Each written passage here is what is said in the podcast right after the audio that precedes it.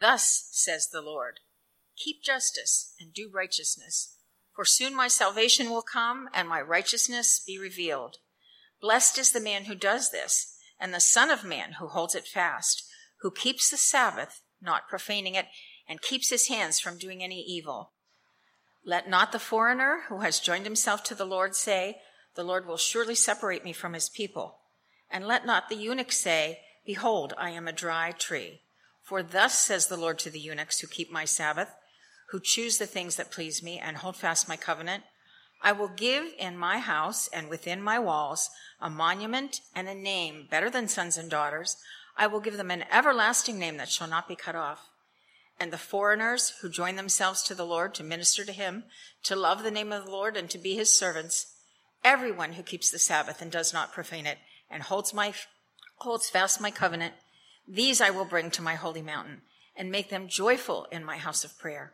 Their burnt offerings and their sacrifices will be accepted on my altar, for my house shall be called a house of prayer for all peoples. The Lord God, who gathers the outcasts of Israel, declares, I will gather yet others to him besides those already gathered. Isaiah 57, verses 14 through 18. And it shall be said, Build up, build up, prepare the way remove every obstruction from my people's way. For thus says the one who is high and lifted up, who inhabits eternity, whose name is holy. I dwell in the high and holy place, and also with him who is of a contrite and lowly spirit, to revive the spirit of the lowly, and to revive the heart of the contrite. For I will not contend forever, nor will I always be angry for the Spirit would grow faint before me in the breath of life that I had made. Because of the iniquity of his unjust gain, I was angry. I struck him. I hid my face and was angry. But he went on backsliding in the way of his own heart. I have seen his ways, but I will heal him. I will lead him and restore comfort to him and his mourners. Isaiah 58, verses 6 through 10. Is not this the fast that I choose? To loose the bonds of wickedness, to undo the straps of the yoke, to let the oppressed go free, and to break every yoke? Is it not to share your bread with the hungry, and bring the homeless poor into your house? When you see the naked, to cover him, and not to hide yourself from your own flesh, then shall you then shall your light break forth like the dawn, and your healing shall spring up speedily. Your righteousness shall go before you. The glory of the Lord shall be your rear guard. Then you shall call, and the Lord will answer. You shall cry, and he will say, Here I am. If you take away the yoke from your midst, the pointing of the finger, and speaking wickedness, if you pour yourself out for the hungry, and satisfy the desire of the afflicted, then shall your light rise in the darkness, and your gloom be as the noonday. Matthew chapter 3, verse, verses 1 through 12. in those days, John the Baptist came preaching in the wilderness of Judea Repent, for the kingdom of heaven is at hand. For this is he who was spoken of by the prophet Isaiah when he said, The voice of one crying in the wilderness, Prepare the way of the Lord, make his paths straight. Now John wore a garment of camel's hair and a leather belt around his waist, and his food was locusts and wild honey. Then Jerusalem and all Judea and all the region about the Jordan were going out to him, and they were bap- baptized by him in the river Jordan, confessing their sins. But when he saw many of the Pharisees and Sadducees coming to his baptism, he said to them, You brood of vipers, who warned you to flee from the wrath to come? Bear fruit in keeping with repentance, and do not presume to say to yourselves, We have Abraham as our father. For I tell you, God is able from these stones to raise up children for Abraham. Even now the axe is laid, is laid to the root of the trees. Every tree, therefore, does not bear fruit, good fruit, is cut down and thrown into the fire. I baptize you with water for repentance, but he who is coming after me is mightier than I, whose sandals I am not worthy to carry. He will baptize you with the Holy Spirit and fire. His winnowing fork is in his hand, and he will clear his threshing floor and gather his wheat into the barn, but the chaff he will burn with unquenchable fire. Well, it's easy for us, beloved, in our pride to begin thinking that when we come to God, it's mainly our task to come and to offer something to God that He would not otherwise have, something that He could not have without us instead of coming to God the way that we should indeed come, which is always coming, understanding that we are the recipients of mercy, we are the recipients of grace, and there's no way that we could ever possibly outgive what God has already given to us.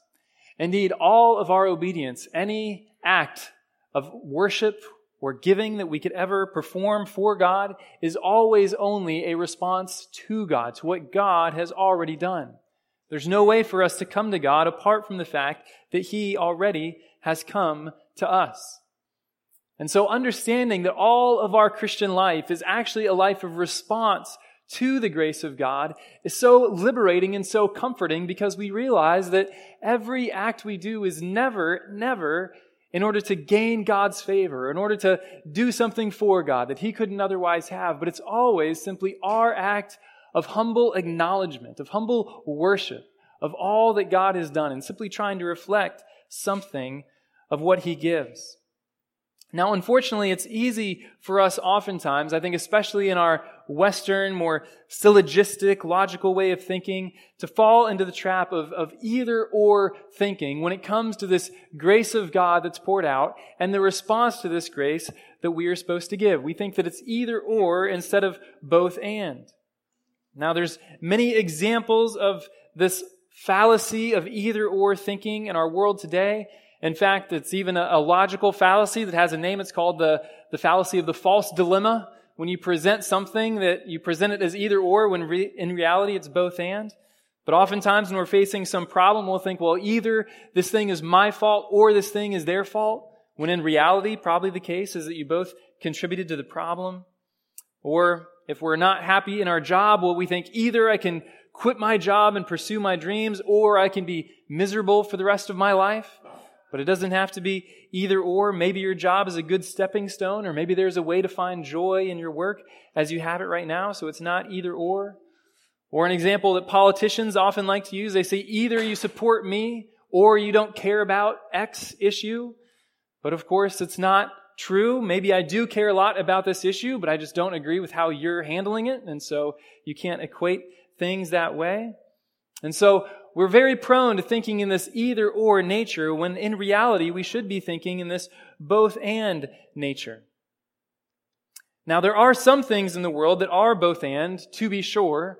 We must choose good and reject evil, but we can't do both. Or as James 4 4 says, either we can be a friend of the world or we can be a friend of God, but we can't do both. So there are certain dichotomies in the world where we have to choose one or the other, and we can't have things both ways. But most of the time in the scriptures, we find two things that may be in tension in some way, but we're intended to keep them together. And so, when it comes to the dichotomy that some people see between the grace of God and the responsibility that we have to be faithful to God, the way scripture portrays this is not as a dichotomy at all, but two things that must be held together. Yes, God is full of grace and mercy, and we don't need to diminish that in the least or neglect that in the least. But on the other hand, we do have a responsibility to live for God and to live obediently for Him. Now, how exactly these two things always go together, it is not 100% clear, but what is clear is that both of these things are true, and therefore we must come to understand both of these things and give both of these things their full weight. Another false dichotomy that I've heard portrayed with regard to Christian obedience too is that some people acknowledge that God must indeed change our hearts if we are to be obedient to Him. And yet, obviously, it is also an obligation that we must be obedient to Him. And so the mistake that people can sometimes make is to think, well, I can't really be obedient until God has changed my heart. So that means that right now, I really can't be obedient in any way. I just need to wait for God to change my heart and then I can be obedient. But again, both truths are always presented in scripture side by side. Yes, God must change your heart. in order for you to be obedient. But yes, you also must be obedient today, right now. You can't wait until tomorrow or a week from now or a month from now or years from now. And so these things are mysterious, how exactly they work together. But what is very clear is that they must indeed go together. Indeed, in one case where Jesus was addressing someone who had much wealth and, and, uh, and they were wondering, well, how can I serve God uh, when I have all this wealth that the Lord has given me? Isn't the Lord just leading me to stay with all this wealth I have? Uh, Jesus in this parable in Luke 12, 20, he says, you fool, this very night your soul is required of you. And all of these things that you have stored up, where will they be? And so he's saying that even today you must respond, whether or not you feel that God has come with this prevenient grace or not. Today is the day of salvation, as it says in 2 Corinthians 6. And so we must always keep these two things together that God is a God of mercy and that we must be obedient. And yes, God must come and work in our hearts. And yes, we also must follow God and be obedient to Him today, not waiting on the Lord. So, I say all of these things because I want to remove any obstacles that may be in your mind about the necessity of responding to the grace of God. Perhaps the obstacle to you responding to the grace of God is that you do think you are totally forgiven, and so your actions don't matter much anymore. Or perhaps you think that God just hasn't changed your heart yet, and so you don't really need to be obedient to Him this morning. Or perhaps there's some other reason you have in mind why you don't need to be obedient to God. Or perhaps you're like that rich man that Jesus was addressing in Luke and you think that you have a lot more time to sort your life out. And so you don't really need to respond to God today. You don't need to get your act together today. You can be patient. But beloved, all of these things are wrong ways of thinking. We must be obedient to God. And so I want to look at our passage this morning about how the scriptures call us to respond rightly to the grace of God. Not to respond in such a way that we are just taking things on our own shoulders, saying we are offering this to God, something that He has not done for us, but also not neglecting the obedience which God requires. So while I don't know what me, what may be going on in your head or in your heart this morning that might lead you to think that, well, I don't really need to respond to God right now. You know, my life is on a pretty good track. I don't need to change today. I don't need to be obedient today. But again, whatever is in your mind that prevents you from simply walking in obedience to God, understand that that thing is a lie from the pit of hell. Satan wants to do everything he can to prevent our obedience to God. And so any rationalization that we ever come up with to say, I don't really have to be obedient in this way, we must understand that this is just a deception from the dark powers trying to get us to walk away from the living God. And so when we come to Isaiah 56 to 59, we do come to a passage that's very rich in speaking of God's grace. That's what we just looked at last week. But it's also very rich in speaking of human depravity. And that's where we went two weeks ago. And so this passage has all of these things in it that might lead us to think that, well, because this passage talks so much about the grace of God, it won't talk so much about the human response to God. But again, that's where we would be mistaken. Because just as firmly as this passage emphasizes God's grace, how he brings about salvation all by himself, apart from any works of man, at the same time, this passage gives us commands that we must follow if we want to be on the side of the living God. In particular, this passage gives us three different responses that our hearts are supposed to have to the grace of God. Three different responses that our hearts are supposed to have to the grace of God. And so for the remainder of this message, I want to look at those three different responses. So I'm going to label the first response the expectant response to the grace of God. The second response we're supposed to have, I'm going to label the trusting response. And then the third response we're supposed to have, I'm going to label the wondrous response. So the expectant response, the trusting response, and the wondrous response. And so I believe that if our hearts are shaped by grace in these three ways, then we will respond to God's grace rightly with obedience. So first, the expectant response. The expectant response is the very first one we see in Isaiah 56 to 59. If you look at Isaiah 56, just the very first verse, it says, Thus says the Lord. Now pause there for just a moment and consider the weight of that opening line. That opening line is in the scripture. It's in God's word and it says, Thus says the Lord. God's word is claiming to present to us the very words of Almighty God. The Bible is about to report something that the God of the universe has actually said. It's not for no reason that we call the Bible the Word of God or that we try to shape our lives around studying and knowing this Word of God because these are words that God Himself has spoken. And now listen to what the words of God say.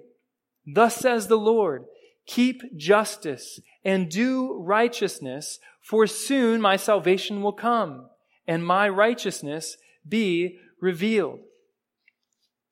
Now, first we see the, the command, the response that we are supposed to have to God's grace. The response we're supposed to have is a response of keeping justice and doing righteousness. That's the command that God has for us. And so every Christian must in their lives in some way strive to keep justice and do righteousness. But then notice the grounds for keeping justice and doing righteousness. What's the rationale? Why should we do this?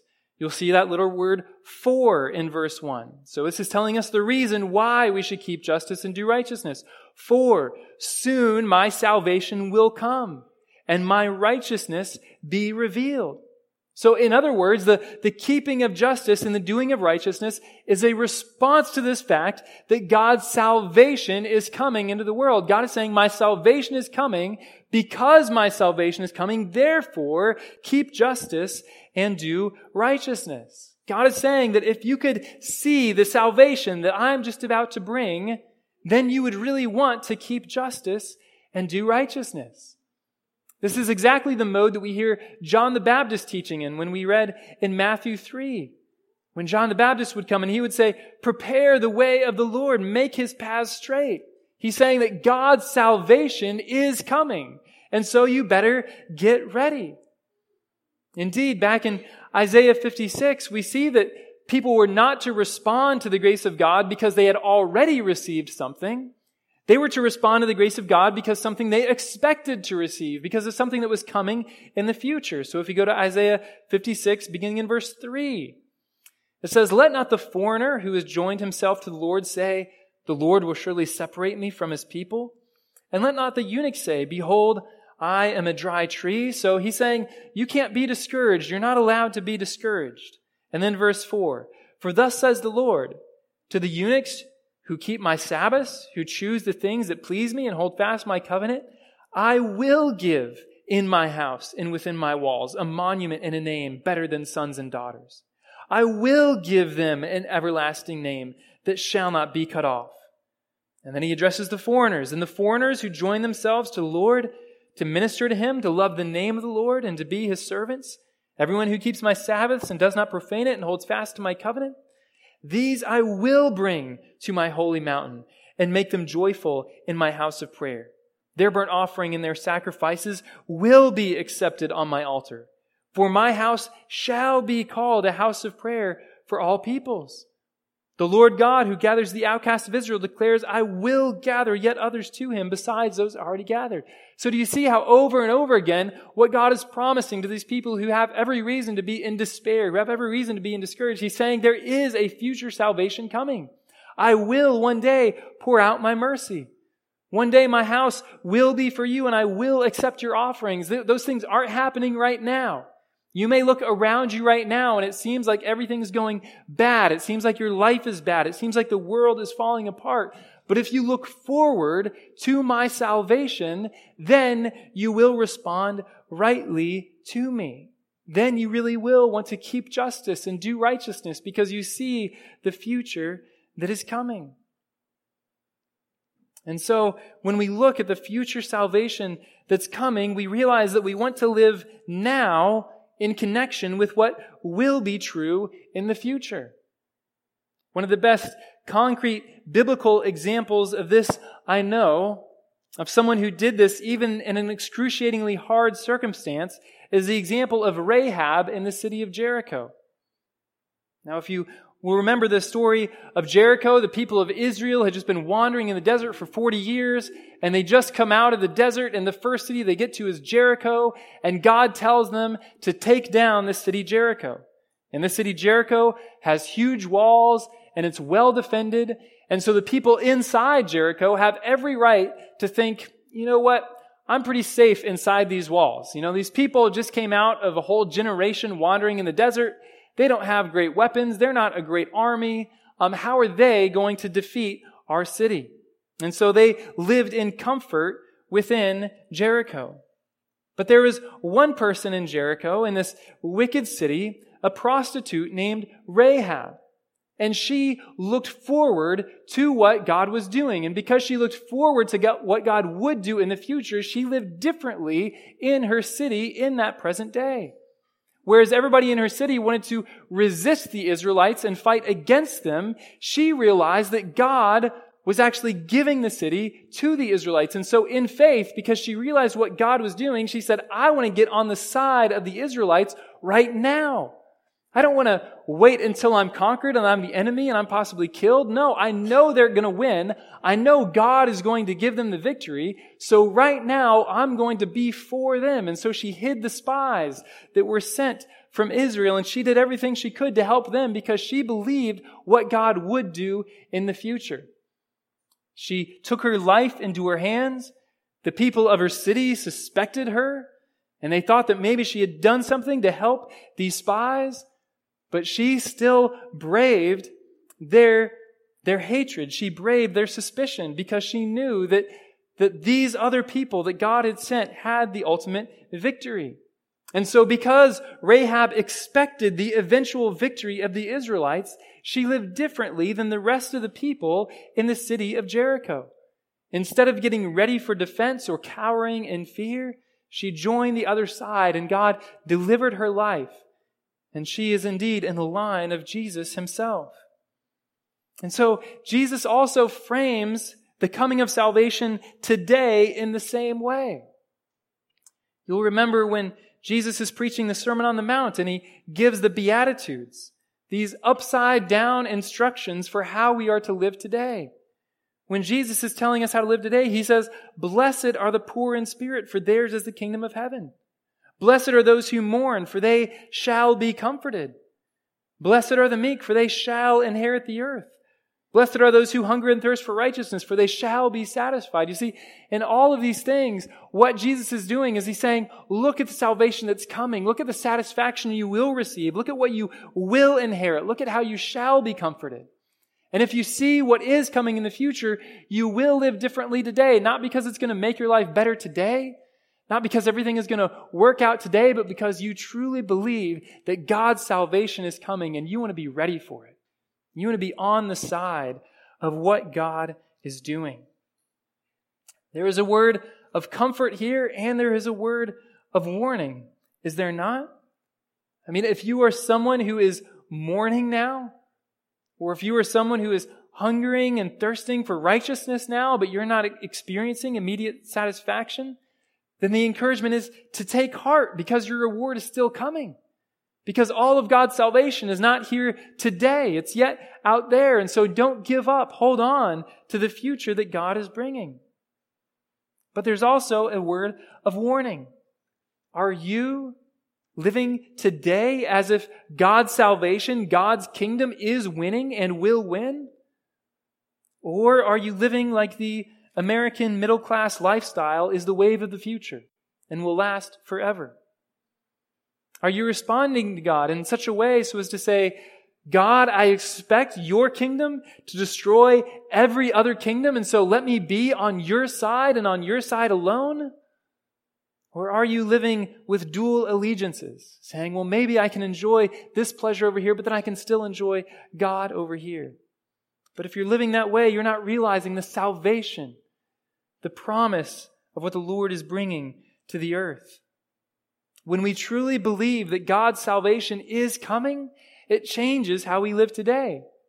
Because it changes what we believe about what's going to happen in the future and who's actually blessed right now and who's going to be well off in the end. God's ultimate blessing is not for the person who has a million dollars in the bank today. It's for the person who's given up all that he has for the poor and for the oppressed. And if we believe that the reward is coming to us, then we will live differently today.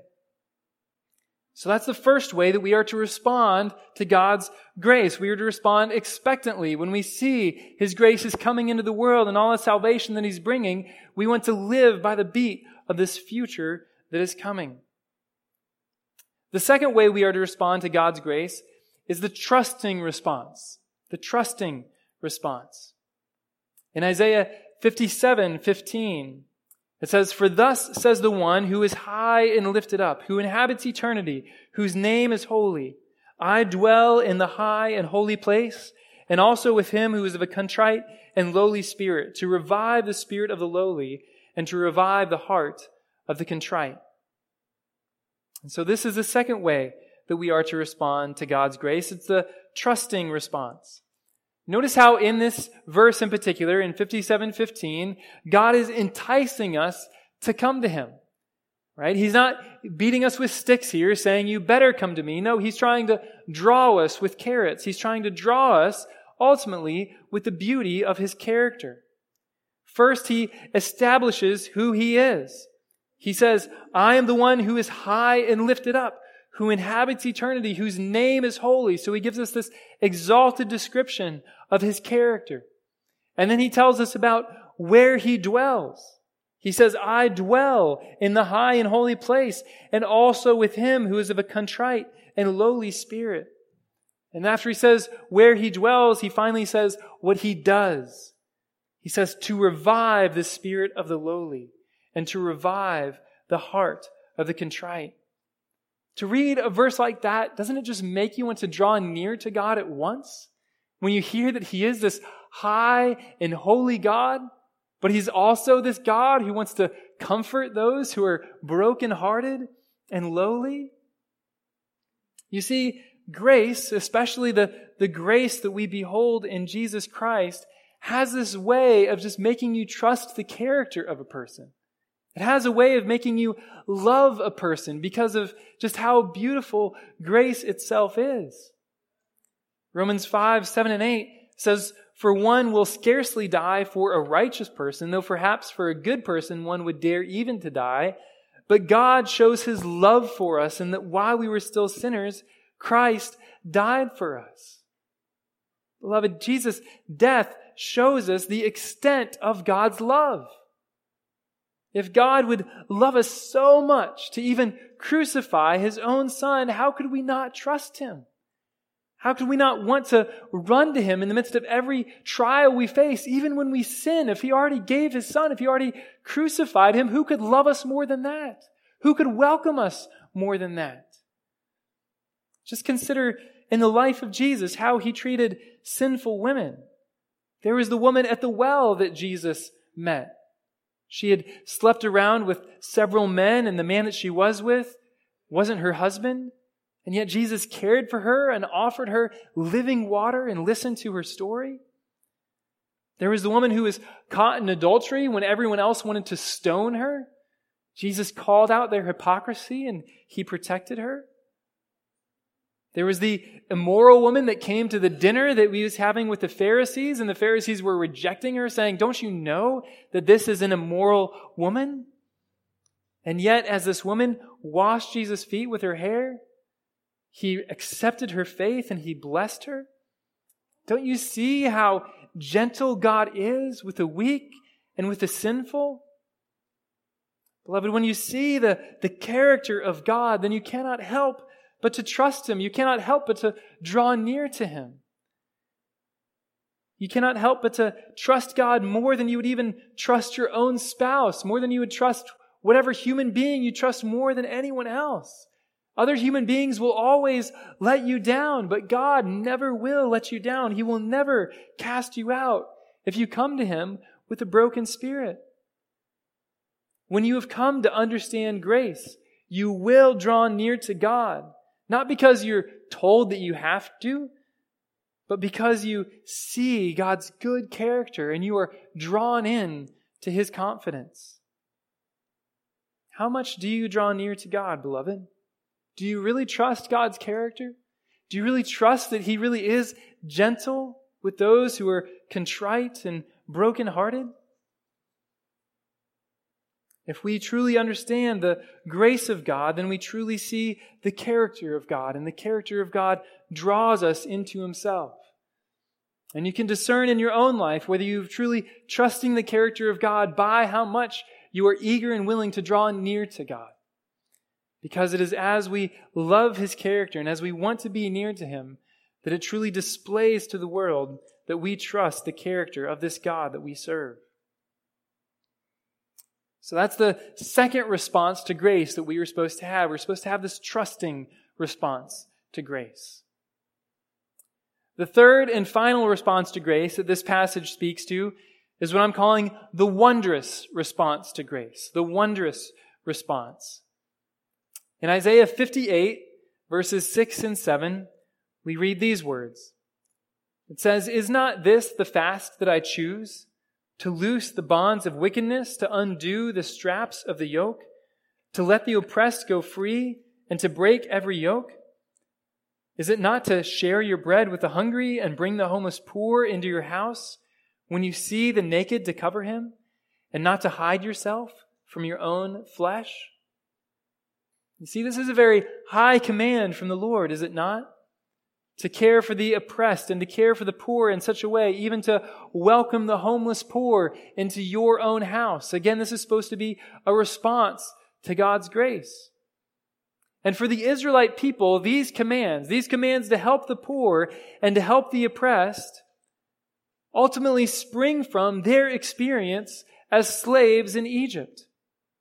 Listen to these words from Deuteronomy 15, 12 to 15. This is when God initially gives the people of Israel this kind of command to care for the poor and the oppressed. So, Deuteronomy 15, beginning in verse 12. If your brother, a Hebrew man or a Hebrew woman, is sold to you, he shall serve you six years, and in the seventh year you shall let him go free from you. And when you let him go free from you, you shall not let him go empty handed. You shall furnish him liberally out of your flock, out of your threshing floor, and out of your winepress. As the Lord your God has blessed you, you shall give to him. You shall remember that you were a slave in the land of Egypt, and the Lord your God redeemed you. Therefore, I command you this today. Do you see how God is calling them to respond to his grace? He's saying, remember how you were slaves in Egypt and I set you free. And if you were a slave in Egypt and I set you free, then when you have a slave and you set your slave free, shouldn't you want to do the same thing for them that I did for you, just as I cared for you and I gave you food and I gave you a land and all these things? Shouldn't you also desire to care for these people who were formerly enslaved, to give them these things? And so when it comes to Isaiah, and Isaiah is also calling them to the same thing, to care for the poor, care for the oppressed. He is commanding them these things out of this whole redemptive history that the people of Israel have had. You see, the people of Israel were supposed to be so amazed by what God had done for them, so in awe of the grace that they had received as slaves in Egypt, that they would just naturally be eager to do the same thing for other people. When you truly appreciate what Christ has done for you, you are so awed, so thankful, so entranced with what Christ has done that you seek to, you seek to show the same beauty in your own life. You can think of someone who maybe had no interest in painting, but then they see a Van Gogh or they see a Da Vinci or they see a Michelangelo and suddenly they're like, wow, it would be so amazing if I could create that same thing. And so they want to go and they want to learn how to paint so that they can make something as beautiful. Or someone who maybe never thought of themselves as a writer, but then they read some book that just so impacts their lives that they think, wow, I would really love to be able to write something like that to impact other people the way that I myself have been helped. Or somebody that maybe had no interest in cooking, but then they eat something and it tastes so amazing, it tastes so good, they think, wow, I really want to learn how to make that. I've never cooked before, but I really wish I could do that because that is just so good. Well, beloved, that's the same response that we are to have to the grace of God when we see just how good the grace of God is for our souls. How beautiful it is, how excellent it is, how much it satisfies us. It should be our natural response to grace then to say, I would love to go and be able to do that same thing for others. Not that we could ever duplicate what God has done for us, because clearly we are not God, but imitate in our own small way. This principle is expanded on at length in Matthew chapter 18 when Jesus gives what's called the parable of the unforgiving servant. Let me just read this parable for you. Jesus says, Therefore, the kingdom of heaven may be compared to a king who wished to settle accounts with his servant. When he began to settle, one was brought to him who owed him 10,000 talents. That's a lot of money. And since he could not pay, his master ordered him to be sold with his wife and children and all that he had in payment to be made. So the servant fell on his knees, imploring him, Have patience with me, and I will pay you everything. And out of pity for him, the master of that servant released him and forgave him the debt. But when that same servant went out, he found one of his fellow servants who owed him a hundred denarii, and seizing him, he began to choke him, saying, Pay what you owe. It's a very small amount. So his fellow servant fell down and pleaded with him, Have patience on me, and I will pay you. But it says he refused and went and put him in prison until he should pay the debt. When his fellow servants saw what had taken place, they were greatly distressed, and they went and reported to their master all that had taken place. Then his master summoned him and said to him, You wicked servant, I forgave you all that debt because you pleaded with me. And should not you have had mercy on your fellow servant, as I had mercy on you? You see the sort of obedience that God was requiring of this forgiven servant. It wasn't the sort of obedience that just said, You are now commanded to forgive, so you must go and forgive this other debt. No, it was this obedience that said, Do you know how it felt when I forgave you that debt of 10,000 talents? Do you remember how the mercy just rushed over your soul? How you felt so liberated from not having this debt anymore? Do you remember how glorious it was for that to happen? Now, if, if you really felt the wonder of that happening, don't you want to recreate that experience for somebody else? Don't you want to display that same beauty, that same mercy that you received in the life of someone else? And so the point of the story is not that you have been forgiven, so now you are commanded to forgive, as if it were a matter of obedience. No, the point of the story is to say that you have been forgiven so much. And you feel so much freedom in that forgiveness. Don't you want to now forgive? And so, even in Isaiah, when he is proclaiming to the people that their responsibility is to care for those who are oppressed, to care for those who are poor, it is out of this idea that they themselves were once slaves, that they themselves were once poor, that now they care for those who are in that same situation because they have beheld the grace of God extended to them. And so we are to have this wondrous response to grace. We are to be so amazed by what God has done in Jesus Christ, by the mercy he has shown, by the care that he's shown to people who are as poor as we are, who are as wayward as we are. And we are to desire to go and show that same sort of mercy and care to others. Beloved, are you fully appreciating the mercy that God has shown you? And as you appreciate that mercy that God has shown you, are you then led to go out and to show the same mercy to others? Can you do that with a heart of joy, with a heart of gratitude? Or does it simply seem like a weight and a burden?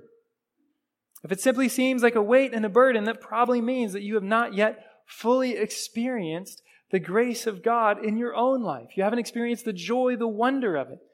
Because when you experience the wonder of it, that's when you want to go and you want to serve others in the same way.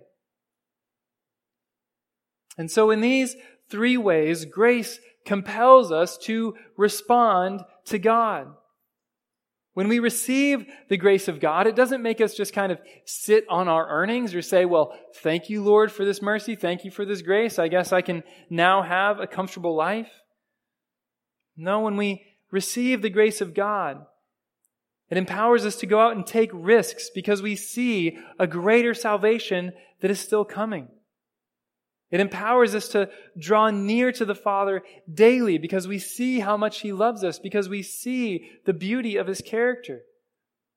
And then finally, the grace of God also calls us to go out and serve those who are poor, those who are lost, those who are far from God, because we are simply in wonder that God would do that very thing for us. And so, beloved, let's pray that we would be a people that fully understand, that fully comprehend the grace of God that has come through Jesus Christ. And as we understand the grace of God that has come through Jesus Christ, may that shape us into the sort of people that want to respond to God's grace in all these ways in love for Him, in love for others, taking risks because of the future that is coming. Let's spend a few moments now to pray together as a people that God would work each of these things into our hearts. So I'll open us and we can pray for a minute or two just in reflection on the message, and then I'll transition us into a time of praying for the world around us. Heavenly Father, we truly are astounded by the grace that you have poured out in Jesus Christ. Lord, we are astounded both because of the, the cost of it that Jesus had to give his life. And we are in awe because of how absolutely undeserved it was.